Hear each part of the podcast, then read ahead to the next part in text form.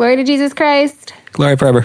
Hey, listeners, sorry that we're adding on a little bit of an extra time on this episode. We're coming to you from the future. And Father Michael and I wanted to let you know that although we can't invite everyone to the life profession due to capacity restrictions of the church, um, you're welcome to please live stream the profession on September 26th, 1 p.m., facebook.com slash christthebridegroom.org. But we are inviting you out to the monastery the following day, Monday, September 27th at 7:30 p.m. Eastern Time.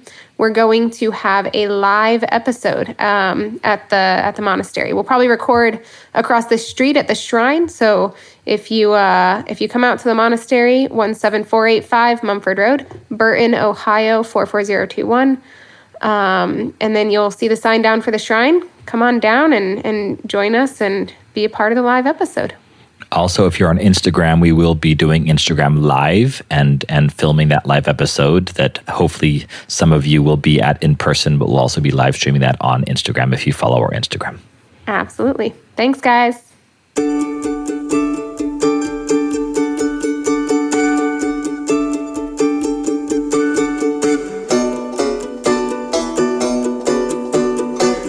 Hello, dear ones. You're listening to the What God Is Not podcast with Father Michael O'Loughlin and Sister Natalia.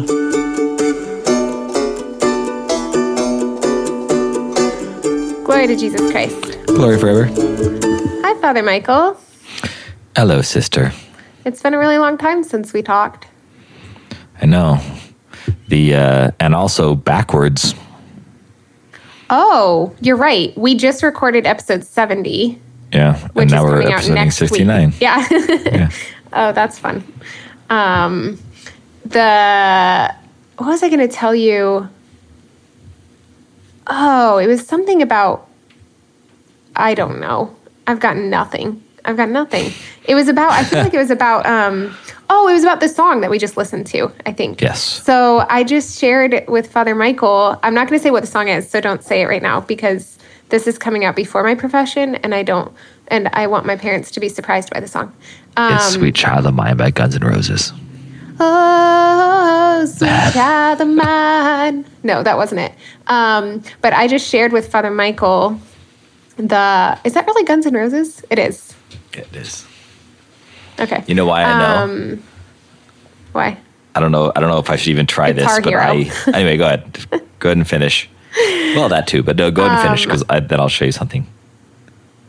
Actually, I'll tell you. I'll tell you the story of how I came, ac- like what happened with this song. So, this morning when I was going for my run, I decided that I was going to be super efficient, and while running, I was going to listen to some songs to pick out the songs that I was going to use for the slideshow at my profession reception.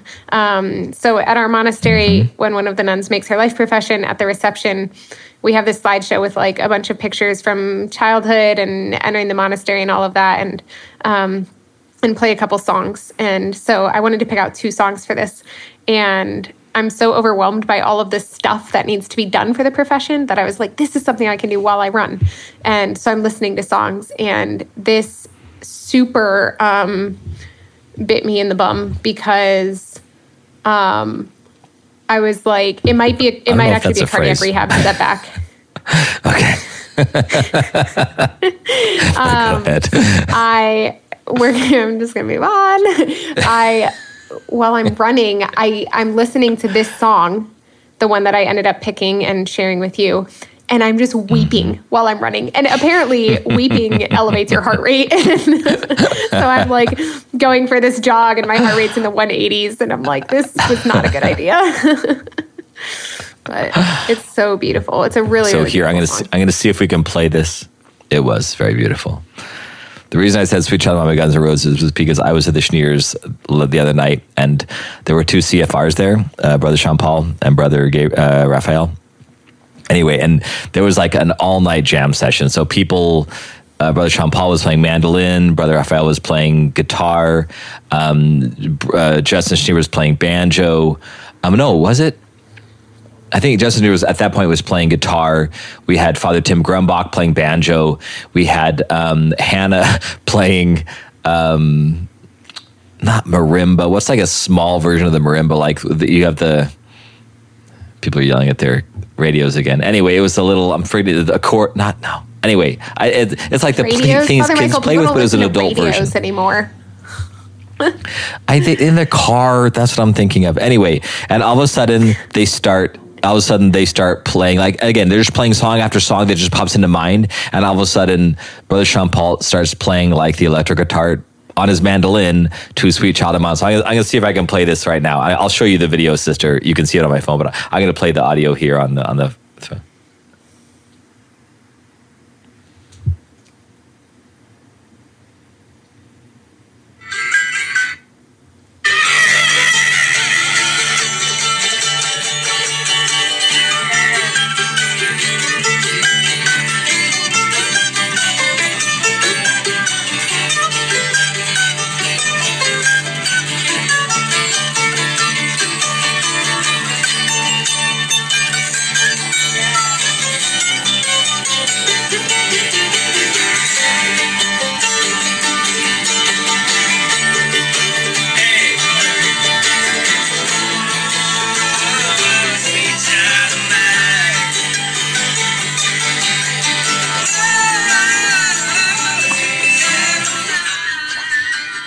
Anyway, it was it was I was like, you know what? They they did so many like beautiful praise and worship songs and things like that. And all of a sudden, when do I decide to pull my phone out? When they're doing Guns N' Roses. Anyway, but it was uh, like you can't see the video obviously, but there was like 15 people with instruments, just everybody like I, I forget like I think Perry West was sitting next to me doing the shaker. It was like it was just it was it was epic, uh, and I loved I loved those things. I'm so not musically inclined that I just stand in awe of people that can just start you know jamming out like that around a bonfire.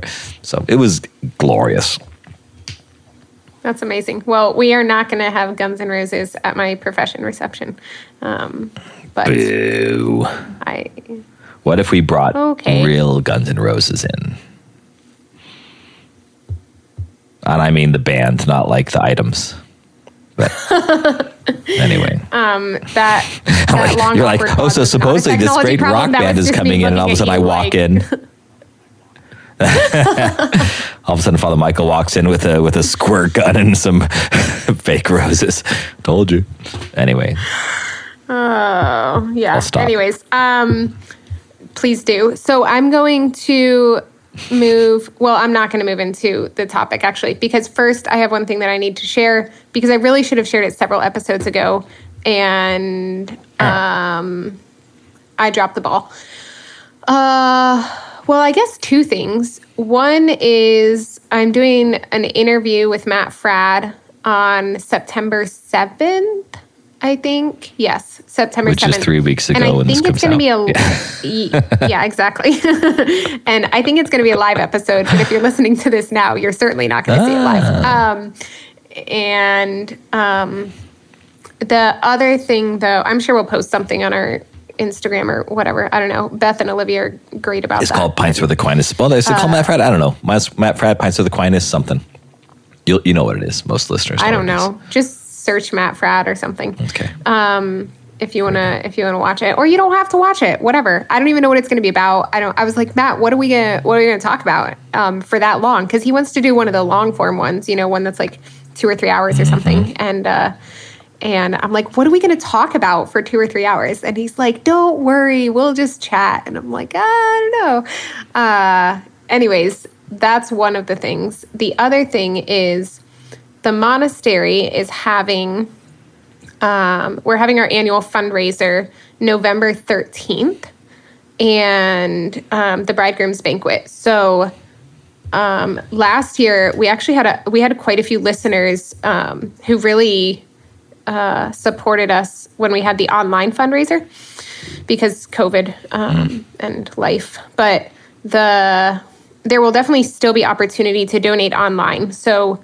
if you want to do that, donate for the fundraiser online if you can't come to the fundraiser because you maybe don't live close enough or something. But if you want to come to the fundraiser, you also can register.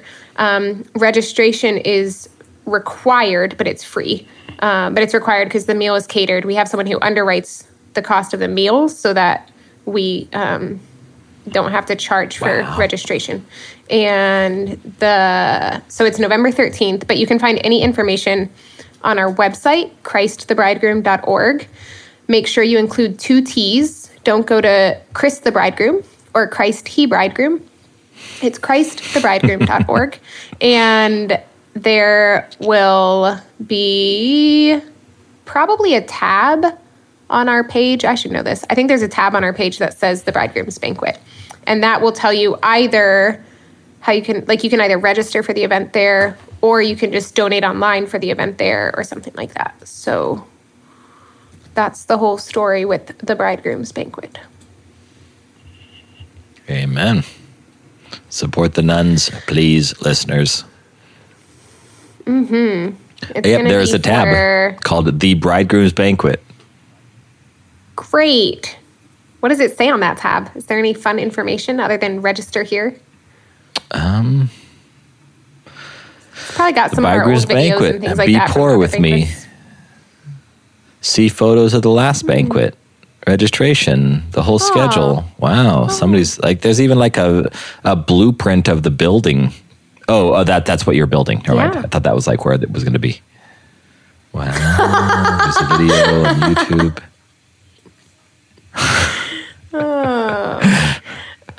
like you guys are Um, Okay. detailed. So this is where parking is. This is no. Um, yeah. So uh, the the funds. A, a lot of the funds from this year are going to go towards chapel renovations. So probably what you're seeing is a blueprint of something that we want to do for chap- chapel renovations. Um, I love can it. It's in the your round. Thank you. Um, yeah, the chapel's gonna be beautiful. It's gonna be in the round. There's there's no cross, of course, because that's wrong. It just shows uh, uh, a risen androgynous Jesus on the wall. That's that's good. God bless you, sisters, What for are you your talking your about? ministry too. You're I'm looking at the scandalizing everyone right now. That is none of that is no. Stop it. That's just horrible. It's gonna be gorgeous. I'm sure. Don't listen to me. Okay. Please don't. Okay. Um, are you cool if I move into the topic? I'm cool. Okay. So we are going to continue last week's topic, which was the um, the life profession of an Eastern monastic. And I was Yes. sharing in last week's episode, I was just sharing some of the fruits of my prayer from retreat, my pre-profession retreat in Los Angeles with Father Michael, when I was just praying with um, with all of the parts of the service, and just each each holy hour I took, I was just praying with a the next piece of the service and sharing. I wanted to share some of the fruits with all of you, so that um, if you live stream the service, which will be on September 26th, 1 p.m. Eastern Time, facebook.com slash Christ the Bridegroom. If you want to live stream the service or watch it at another time, you'll have some sort of context as to what's going on. Why are you laughing at me right now?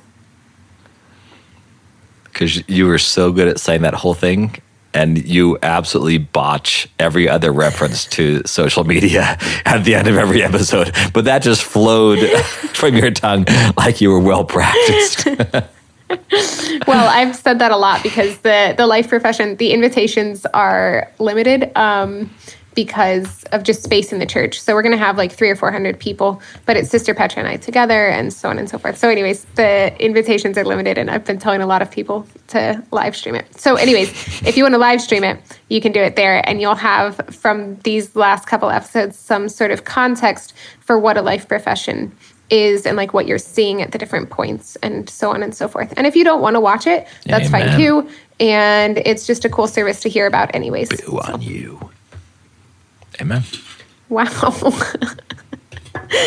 um, after after the last episode, Olivia was just so excited. Like we when we stopped recording, she was like, "That's my new favorite episode," and she just uh, she was like, "People," she was like, "People don't like nobody has."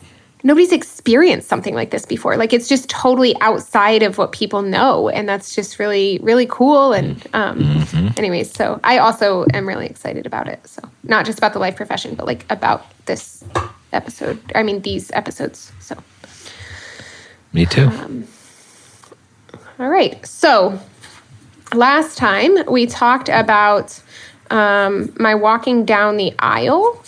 And one thing I didn't mention was that the there's a lot of baptismal imagery in the life profession service, and so I did mention that the the white gown that I wear as I walk down the aisle is um, symbolic of my baptismal gown. So in the East, the we've talked about this on the podcast before, but a monastic profession is seen as the closest you can get to a second baptism. Like you can't actually have a second baptism, but this is the closest you can get to that. And so there's a lot of baptismal imagery.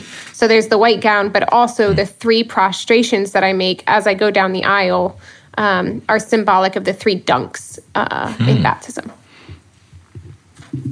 Did we talk about that? That's beautiful. I don't think we did. Uh, Um, I don't think we did. I'm going to say we didn't Yeah. when you were on retreat. I'm sorry. Yeah, I knew what you meant. Did I you only think, find out about that did, yeah. recently? Okay. No, I just didn't bring it up. So, um, so we talked. So walking down the aisle, and then I shared some of the things that the bishop says, and then the bishop begins this questioning, and it says he questions the candidates. Um, and we talked about the first couple, the first three questions that he asks. The the next question that he asks is, "Will you abide in the monastery, or in that to which, under holy obedience, you will be sent?" and in the ascetic life until your last breath. So the the thing the only thing really that I wanted to share here, well I guess there are a few things to share. One is that in our monastery um, we always want our monasteries like at Christ the Bridegroom to be small like family size monasteries. And so we'll never have more than like 15 to 20 nuns at any one monastery. And um, so so once we get at christ the bridegroom right now we have seven of us including dokimos olivia and um, by the way i don't know if i've ever mentioned this. We always call her dokimos olivia on the podcast. That's not actually like a, a thing in the sense of like at the monastery we don't call her dokimos olivia. She's just olivia. And Right. but it just we went from intern olivia to dokimos olivia. So anyways um so there's seven of us. If at some point once we get maybe 10 or 12 nuns mother whoever's the hegumen at the time will choose maybe three of those nuns to go start a new monastery somewhere else. And that new monastery there definitely will be connection and help and relationship and all of that but that that monastery would eventually be totally autonomous. So they would have their own typicon their own rule of life in other words and um, they wouldn't be financially dependent on us. Um, again like we would help get them started but it wouldn't be it wouldn't be in the sense of like a western order where um, we would be the mother house or something like this. It would be a totally different uh, totally different monastery. So um, so that's like that's what's meant in this in this question in the context of our monastery. That's what i'm answering. If if mother if we're opening a new monastery somewhere else and mother chooses me as one of the ones to go help start it am i willing to do that um, am i willing to go where i'm sent and if i'm not sent am i willing to abide in this monastery uh, for the rest of my life um, and And with the potential Um, loss of your favorite nuns, because they might go start something else. right yeah exactly that's So you have true. to be open to Um, life changing either way. Either you leave or they leave. Yeah Not that you have favorites, but I mean, yeah. So the but the other thing that I found really interesting about this question, which this is something that I brought up on retreat, Father Michael, was I found it interesting that it says um, it says, "Will you abide in this monastery?" Da, da, da, da, da, and in the ascetic life until your last breath. And the reason I found that interesting because the implication is you can abide in a monastery and not be living asceticism.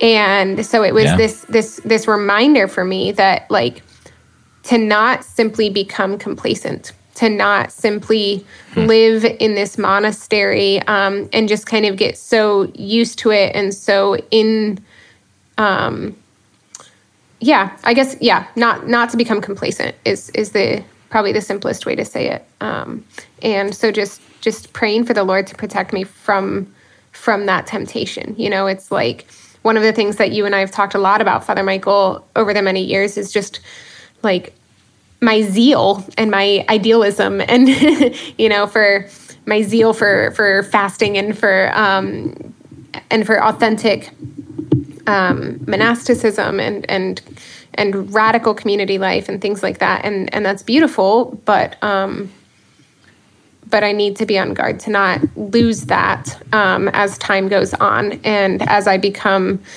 um, become more used to the monastic life. So, yeah, yeah. The, uh, Father Nathan had a, a really good homily yesterday. Um, and he was talking about monasticism, and I think the theme was kind of all the first first question was, should we all want to be monks? Like, should we all desire this? And and one of the things he said um, was that uh, I think it was an Anglican friend of his. He said said I don't I don't like monks. One time we had this this Eastern Christian monk uh, come to visit our our rectory or the the seminary or something like this, and literally he came in, he ate all of our food, he slept the whole day. And then he left. Like that, that, I expected monks to be holy and spiritual fathers and all these things.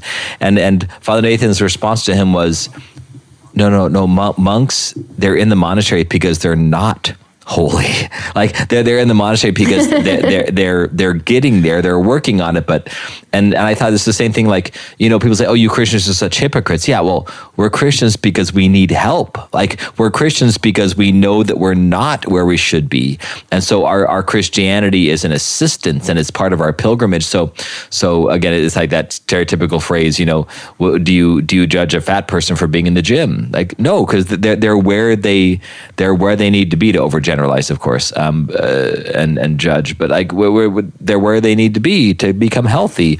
Christians are in church because they're they're sinners and they're where they need to be to be healthy. A monk is is where he needs to be to be healthy. So when a monk is broken, you're like, well, I thought monks are supposed to be the holiest of the holy nope. You know they're, they're there to become holy but but they're they're not there because they are holy. They're there because they need that to be holy. So you're going to see sin. You're going to see mistakes. You're going to see all these things in any you know aspect of life any christian especially but but churches and, and monasteries are where where you're going to find people that are in process not that they're there yet. Yeah absolutely. Um so the and then obviously there was all of the praying with them if I'm sent to a different monastery or if I'm if I'm not and like the you know what all of that um, entails. And so so you know I talked about that Father Michael. But then the next question is will you keep yourself in chastity sobriety and piety until your death?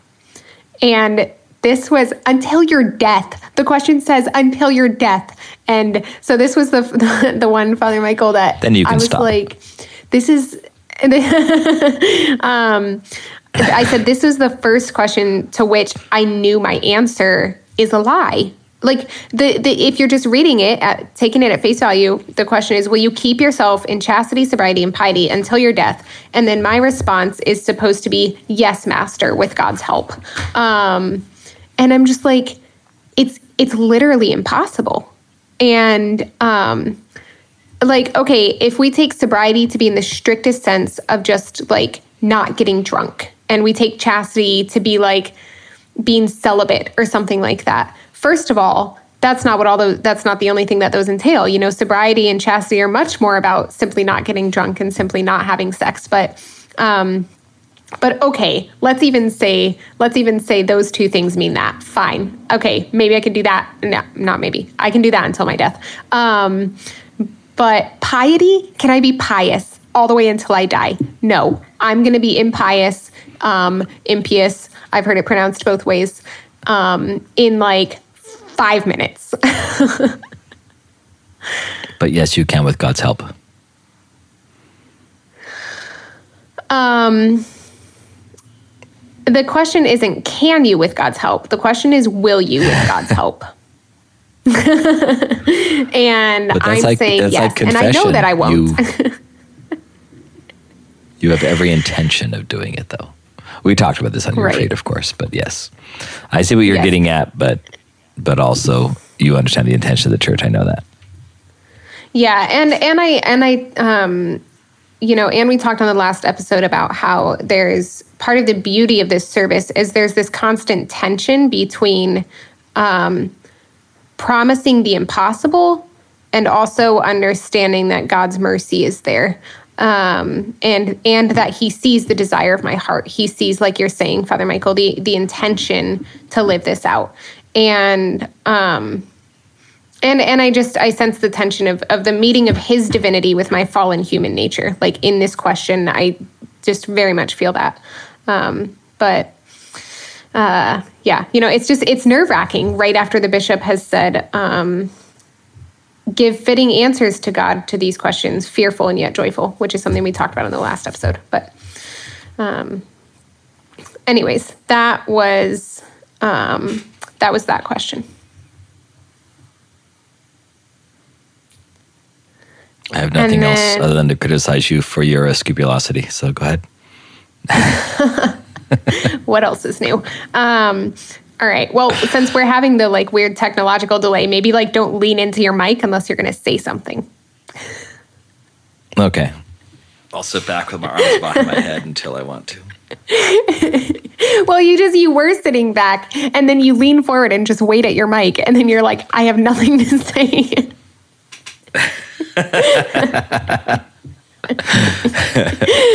okay. So the next question is Will you remain even until death in obedience to the superior and to all the sisterhood in Christ? And um, this this was really interesting because, um, well, actually, first I'll say that I, re- I remember hearing a homily one time. I think this was Father Michael Lee um, preaching about the Transfiguration, and he was talking about how we we tend in our modern religions we it's not a modern religion it's catholicism is ancient but like in our modern times within religion we um, tend to to really see very easily the divinity of christ but we struggle more to see his humanity. And he says you know father michael said in this homily lee father michael lee said in this homily but for the op for, for the apostles it would have been the opposite. Like they're living with christ day in and day out and they're seeing very much his humanity. And by that i obviously don't mean sinfulness because he was without sin but they're seeing his humanity. And so for them mm-hmm. um, the more surprising thing would be to see his divinity. So that's like you know what happens on the at the transfiguration. Um, so so likewise it can be it can be difficult sometimes um, for us to to be able to see christ and his will. For those of us who so clearly see his divinity and struggle to see his humanity sometimes, it can be difficult for us to see him and his will hidden beneath the humanity, the brokenness um, of of my mothers and sisters, you know, here at the here at the monastery. But like that, that is Christ's humility. That um, and I think that's what there's there's a prayer earlier on that the bishop says, um, not a prayer, it's when he's speaking to me. He says, where is it? Um, Open the ears of your heart, sisters, and hear the voice of the Lord who says, Come to me, all you who labor and are burdened, and I will give you rest.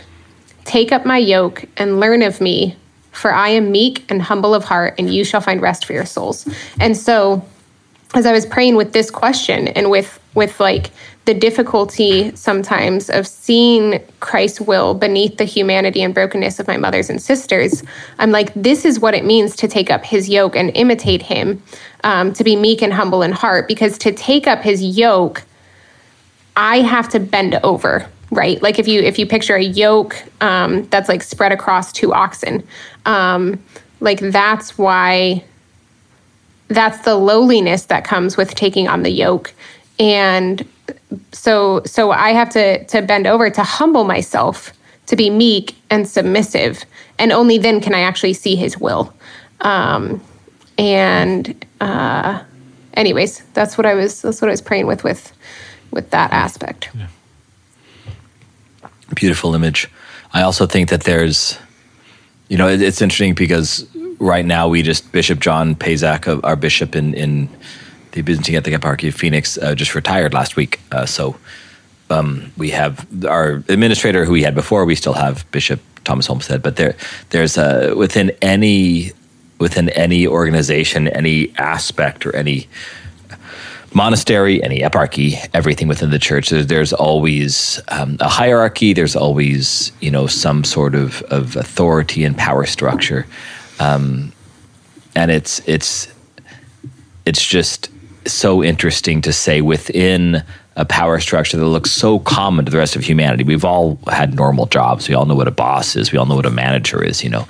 Um, but there's the, within the church it's just the exact opposite. So the the the more as as it says in the scriptures you know the the if you want to be first you must be last. You must serve the rest. You must look vulnerable. And it it it, it can be so odd to think and I'm I'm just speaking as as a pastor it can be so odd to think that the the more vulnerable I am it, it before my people, the the more I serve, the more even pathetic I look sometimes in that um, that's actually the the way to serve and therefore to be a good authority and a good leader. Um, but it's so counterintuitive if we if we've grown up, you know, within working with these other civil systems. Um, but once you actually do it, you realize that that that's the case. You can serve you can serve better, love better by being more vulnerable, and by again the just there's a certain uh, I've realized like I know that sometimes when I do something very vulnerable and, when I make a big mistake, like I just I look pathetic to my people. I just look pathetic. But there's but and but that's only what are they going to do with that? That's the shows their holiness. You know what I mean? There's a certain this I've got to be careful my language here, but like Christ can seem pathetic to those who want to attack him. Like he he gave himself completely. He was bloodied and broken and naked on the cross. Like that can be you can just scowl at that. You know, you can resent that. Mm. You can be angry about that, and that, that's done out of love for you. You know, it's done out of love for me, and I can respond with with a certain malice and uh, you know uh, uh again uh, how pathetic, Lord. You know, you, you look pathetic in in your love for me, and it's it's just a what do we do with the vulnerability of Christ? What do we do with the vulnerability of our sisters, of our mothers, of those in authority? You know, do we do we do like two of Noah's sons and cover up the nakedness and, and allow to see glory in that, or do we do we like one of Noah's sons um, abuse it? You know, bring it to light and and, and gossip about it, etc. So, I think I think it's uh, for, for the church to grow, we need the authorities to be more vulnerable, to be more servant, to be better servants. But for that to happen and for that to bear fruit, the people who they serve also need to not take advantage of of the vulnerability of our leaders, but rather build them up. And so there there has to be an interplay here between those who lead and those who follow, um, both of the same mission. Um, and for, for the scriptural reality of if you want to be first, you must be last. Those who are first must be last, must serve the rest. For that to happen, there needs to be work on either side, both on those who, who serve and those who follow. Hmm. Yeah. Um, so the next question, I won't read the whole thing, but the part of it that I really prayed with. Um, Will you endure until death all the strain and poverty of this common life for the sake of Christ? So, the um, I um a couple things. So I I was struck by the um by the the question of like it's it's um the strain and poverty of this common life um, that I'm not just promising to endure the poverty I'm promising to endure this strain. And and it's the strain of living in poverty with others. Um, because right it says the poverty of this common life it's not just um, simply poverty for poverty's sake. And that that really struck me because um, it's not it's not only a material poverty. It's it's the poverty. It's it's the very poverty of our of our humanity, our brokenness, our sin. Kind of like what I was talking about in the last one. Um, but it's it's the poverty of our backgrounds and our wounds. Like I'm I'm entering into all of this in the common life and enduring the strain of all of that. And um, I'm, I'm, I was thinking about this again yesterday because yesterday we had um, Bishop Milan was here to have liturgy for us. And so we had brunch. He joined us for brunch after liturgy. And we happened to have on Pustynia um, a CFR and a Sister of Life. Um, and so, so it was funny, and they both joined us for brunch as well. So it's funny because we have like our our community, and then Bishop Milan, who's a Jesuit, and then a CFR and a Sister of Life, and it was just like the most edifying brunch conversation we've maybe ever had. It was really beautiful. But uh, everyone's like sharing experiences from retreat, and Bishop Milan's talking about um, his 30 day Ignatian retreat. So are Mother Gabriela and Mother Cecilia, and so on and so forth. And it was it was really beautiful. Bishop Milan's talking about um, his experience of growing up um, in communism and things like that. But um, but anyways, he was at, at one point. Bishop Milan was sharing about um, one of the meditations that struck him the most when he did his 30 day and the one before his um, final vows. And because as jesuits you do them twice. You do you do a 30 day retreat once during your novitiate and once before your final vows. And um, he was talking about a meditation that had to do with um, with i think st ignatius talks about three steps of poverty and I hope I'm not messing this up. Um, but the the part, kind of the culmination of it, is is the poverty of, um, basically of being rejected, the the poverty of being falsely accused, the poverty of being um, ridiculed, persecuted, talked about behind your back. These kinds of poverties, uh, not not really mm. the material poverty. And you know, because Bishop Milan was like, mm. okay, so as religious, we talk about poverty, but um, with material poverty, sure, you can sacrifice all these things because your community provides everything. Which is a thought I've had many times. You know, it's like, okay, I can mm-hmm. say that that I'm living material poverty simply because I don't own anything but I know that if I like really need something, I can go to mother and say, I need this thing, and then the community will get it, or a benefactor will get it, or something like that, you know? So, um, and, and, and we need that. It's, it's necessary. Um, and, but it's like, those are, those are the deeper poverties that I was praying with in in this question of will you endure the strain and poverty of this common life it's not so much the the material poverty um, like we try to live that as well you know but uh, but that's not that's not the most difficult poverty um, for me to live. yeah, and that's one of the things that I think outsiders don't quite understand. Um, so you know, we all have our communities. Hopefully, you know, family, friends, roommates, um, college roommates. You know, community within the workplace but we don't we don't understand the the intensity of the honing and the the opportunity for tension that comes in real communities is lived when there's real interdependence within a small group of people. So it's beautiful that you can explain that that's that that's the harder poverty, you know, because people joke all the time on Twitter and stuff like that about, oh, you know, it must be so nice that that religious just get to wake up and know how to think about what they're going to wear, you know, and and there's just there's a structure that's there, and it's just so simple. It's like that's not the hardest part of a life of poverty. You know? so, so, thank you for sharing that because I think that that mo- most people who don't live those intense lives just could not understand that. I mean, I, I've heard many times from many different monastics the hardest part of the monastic life is is the love of brother and the perseverance and patience and tolerance and everything else that goes along with with with a life that is shared with others. The the washing of the feet, as Saint Basil says, you know, if, if you live alone, whose feet will you wash? You know, the, the the honing of the serving of the other in their in their specific personality with their temperament and, and how that can really affect a lot of the common life it seems to be the hardest thing that most monastics endure talk about and what becomes their yoke or their cross mm. yeah so the the next question is actually the response is what intrigued me the most about it but the question is Will you accept all the canons, the typicon, and the statutes of the life of this monastic community? Um, so, will you accept the rules that we're going to live by, basically? But the response is yes, master. I accept them and embrace them with love.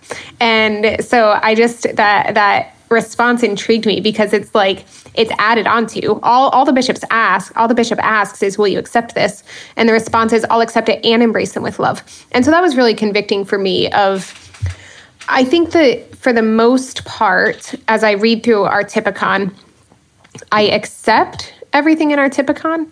Um, for I, I, I think i think i accept all of it. I can say that. Um, and but it was definitely convicting of am i actually embracing these things with love? And it reminds me a little bit of um, what i've been reading a lot and i'm finishing up this book that that father nathan simeon gave me about elder joseph the hesychast and i was sharing i was sharing a, a an excerpt from it the other day with the other nuns on our fun day. I wanted to read them this excerpt because it was just very funny about um, obedient cats who they had at the skete. But they I tell them I was like I want to I want to read something for you guys from my elder Joseph the Hesychast and they all thought it was very funny that I called him my elder but actually the book is called my elder Joseph the Hesychast um, so anyways the but in this book about elder Joseph the Hesychast you know they they talk extensively about obedience. I mean throughout the whole book they're talking about obedience but there's there's something about um, Elder Joseph is trying to to really drill into his disciples because he's learned it himself. Not um, he's not doing this like self righteously. Um, really drill into his disciples this idea that obedience is not simply doing what you are told by your by your elder, um, but you should really be striving to desire the will of your elder, like uniting your will with the will of your elder, um, wanting to do things because you know your elder would want you to do these things sort of you know so so again there's like there's steps there's um it's it's absolutely fruitful to simply do the acts of obedience even if there's not that desire there but this is the goal is to mm-hmm. um, to really unite the wills not simply do it because we know we have to and um, so that's what i was thinking of with with this uh, response you know is like uh, yes, I accept the Typicon, but I really, I really want to work on embracing all aspects of the Typicon with love, not not simply accepting them.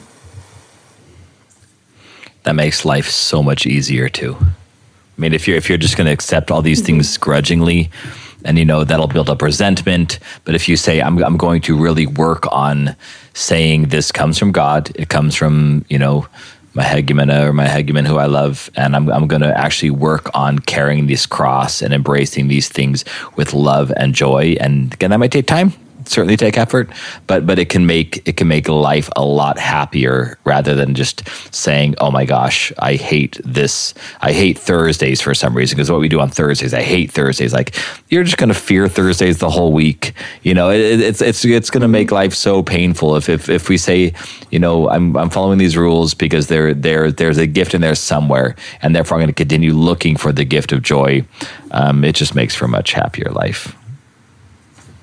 Yeah. So the the last question then is will you endure all the sorrows and restraints of monastic life for the sake of the kingdom of heaven? And again, I I realize that I'm being I'm really like focusing in on particular phrases and particular words or but but that's just because I was praying with it so intentionally, you know. Um and so I'm probably really um extrapolating from what the the service was originally intended, but um but the Lord's given great fruit there. So the what I really focused in on in this question is the the end of it when he asks if I'll endure these things for the sake of the kingdom of heaven. And the response is yes, master, with God's help. But um, I I was reflecting upon how I I not only need God's help to endure, that's absolutely part of it, but I need his help to endure for the sake of the kingdom of heaven. So I was um, like, like not for the sake of pride, because we can endure for all sorts of wrong reasons, right? I can endure mm-hmm. out of pride or out of laziness of simply not wanting to do something else, and so I might as well do just stick with this thing I'm already doing, um, or fear or shame or anything like that. Like there are other reasons I can endure. So I need God's help not only to endure, but but to to be constantly, like I talked about in the last episode, to be constantly purifying my reasons for enduring, and um, to to let it be for the sake of the kingdom of heaven, to let it be for love of love of Christ, desire of Christ. And so I was thinking of the verse in Matthew sixteen twenty five. Um, whoever would save his life will lose it, and whoever loses his life for my sake will find it. And so in that first one, the the first part of that sentence, whoever saves his life, there's no condition put on it. It's simply he who saves his life will lose it. But in the second part, whoever loses his life, the condition is put on it. Whoever loses his life for my sake will find it. And so it's not just like simply losing your life means you'll find it. It, needs to be for his sake. And so that's what I was praying with here is is um, to really endure for the sake of the kingdom of heaven and um, and all of all of the sorrows and restraints. It doesn't say of the ascetic life, but of monastic life. So it's it's all the sorrows and restraints again of of being in community, of of being in obedience, of having. Um, you know sisters who who struggle with particular things that rub me the wrong way or, or whatever and um, and and the the the sorrow and restraint um, of entrusting my loved ones to God. Like that's what we were talking about, Father Michael, in between recordings when we were listening to that song of just it, it can be hard to to really entrust my loved ones to Him, to know that that I'm in some sense leaving them, that I'm um, like that's the restraint aspect part of it is. Um, I can't dictate how much of my time or my energy or whatever I can give to to my family and my friends. Um, my monasticism dictates that. My obedience dictates that. And and that's a beautiful thing um, if i'm enduring it for the sake of the kingdom of heaven knowing that in doing so um, i'm also giving them what they actually need. Um, yeah. Amen. Uh, you'll you'll we recorded these uh, switched but those of you who are listening will next week hear um, a podcast about marriage, and and we'll, we have Father Joel on, which is amazing. Again, Father Joel Barstad, but um, he talks about um, very beautifully about how uh, within a marriage, you know, with within that household. Uh, you kind of absorb the sadnesses of the world around you, of your family, and of the world around you. So, you know, a, a marriage and a household is not a bubble um, it can be, you know, in, in one sense that can be good, but but the, what's happening outside that household does affect the relationship between a husband and a wife and and again we need to make sure it doesn't affect it too badly and doesn't adversely doesn't debilitate it. But there is a certain there's a certain sadness. I mean again the tassel on a chotki is is meant to wipe away the tears for the sins of the the person with the chotki and the and the sins of the world. So there's a as as long as we're in this world there will be a certain melancholy a certain sadness um, the, uh, for the injustices of the world for the sin of the world for the the not yet of the kingdom of god um, and so this that that question is just embracing, yeah, there will be struggles and there will be sadness. Like like this life is not in no way an mm-hmm. escape from those things. There's no life in this world that will be an escape from those things. So when the sadnesses come, acknowledge these as as realities and sin and see them, of course, as opportunities. Uh, for purging, for for holiness, for growth, for intercessory prayer, um, for for perseverance and love for those around, etc. Yeah, absolutely. Um, I really liked when he was talking about that, Father Joel, at the beginning of the podcast. That was very beautiful. Mm-hmm. Um, so, so that ends the questioning part of the life profession, and then it says, um, then the bishop gives the candidate this catechesis. So, um, so the, the bishop says. My daughters, be sure you realize the nature of these promises which you have made to Christ our Savior, so on and so forth. And then he says, Therefore, I will now explain this perfect life, in which by imitation our Lord's own life is made manifest. So um, I've I've talked about this on multiple other podcasts, I'm sure, but I've always been struck by by the reality of the order of things here in the profession service because it's the same order of things that we have in the ancient church, at least. Um, when someone is entering the church, right? You have the the catechumens who um, they leave at a certain point of the liturgy, and and they're not actually like they they aren't fully taught about the mystery of the church and things like that until they enter. um, at Pascha traditionally, and then and then the following weeks would be or following days or whatever it would be um, times of catechesis in which they learn all about the faith that they just entered into. And um, so that's just really funny, right? Like the, the bishop asks all these questions. He asks me if I'm going to promise these things, if I'm willing to do it, all of these things, if I'm willing to accept these things. And then he tells me exactly what I've promised and what I've accepted. and uh, so it a little bit feels like trickery. But but actually, um, the the truth is oftentimes if i if i knew ahead of time what i was saying yes to when the lord was asking me um, i wouldn't have the courage to say yes and yeah. like I, I would have chickened out and and this is definitely true of my vocation like if i knew the extent of what i was saying yes to in entering the monastery i wouldn't have said yes but that's because I, I don't I wouldn't have trusted that God was going to give me all of the graces, all of the gifts that I needed in order to actually live out this life. Um, so it's like because it's it's so much harder in some ways than I ever realized. Um, but at the same time, I'm confident that this was His will. I'm I'm very confident in in where I am right now, and I'm confident that it was the right choice. Um, so it's like it's it's almost like we can only bite off so much at once, and He just doesn't give us more than we can handle. But He knows all along that he's going to give us the grace to handle, obviously, whatever it is that he gives us. Um, so, yeah. But you you haven't said yes yet. I mean, that's going to be happening in three weeks. So he, he knew he knew that. Yeah, you may have not said yes five years ago, but you do. You did. I mean, you are saying yes to that same reality that you've now experienced. You know. Um, so right. so it, it's the same Sister Natalia. It's the same woman. It's just it, the the the time comes when when you do when you will feel all of it. And you you said yes every single day. You could have left the monastery any day the past five years. You know you didn't have to stay. Um, so you we'll see what you, happens in the next three weeks. you might not have right yeah.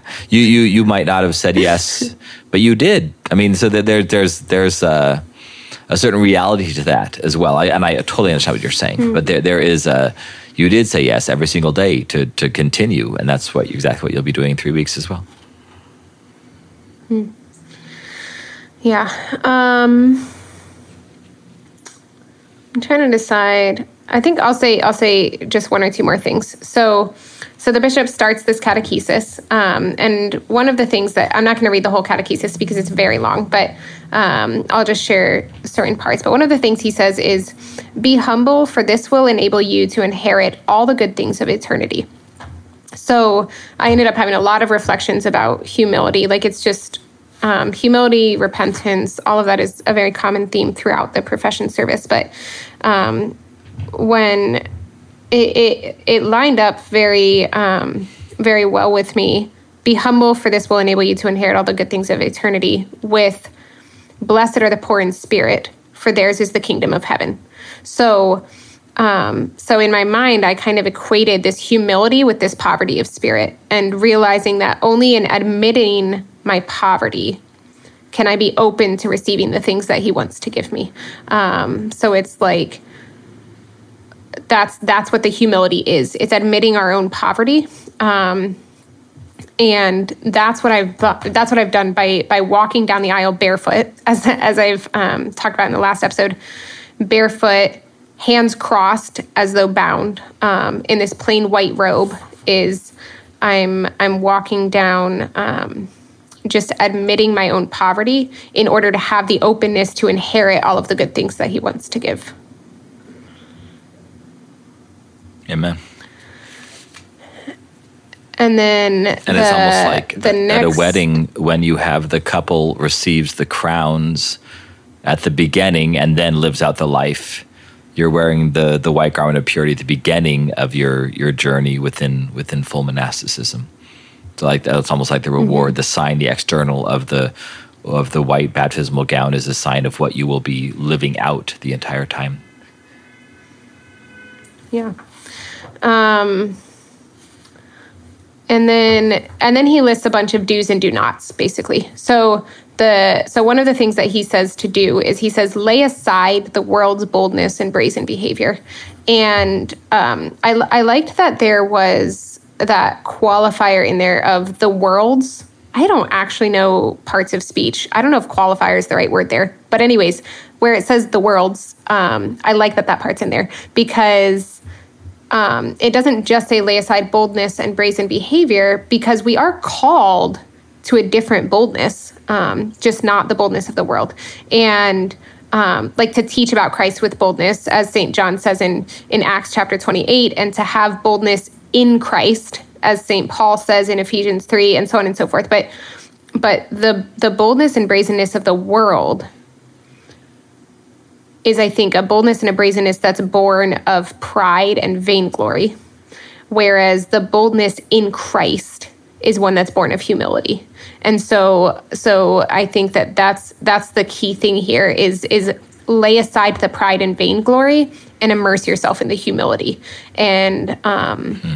and like that's that's the boldness that should come forth. Yeah, I, I love when when we use ideas like boldness and courage that have sometimes a very different meaning in the world than they do in the church. You know, we, we, we approach weakness with boldness, and those two seem thing would those two would seem like a paradox. You know, approach the even the unknown. I mean, you're you're you're you'll be approaching the next you know 50 60 70 years of your life with there's a certain boldness of the unknown because you, you you'll probably say the same thing um, like you said well I you know it, it, it's a lot harder than I thought well probably the next 50 years can be a lot harder than you think too. But you you you know that and you're still, you're still entering into it, you know, willingly. So there there that is a good mm-hmm. definition of boldness in the face of of hardship, etc. That that is again a, a, very good definition of boldness and courage, but also um, also. Uh, counterintuitive in a sense about what you're being bold about. It's not being bold or courageous about conquering um, anything except yourself and your own sin but you're not you're not being bold in an entrepreneurial endeavor so that you may live a better life by being more wealthy. You know, you're you're being bold in the exact mm-hmm. opposite of that and courageous in that.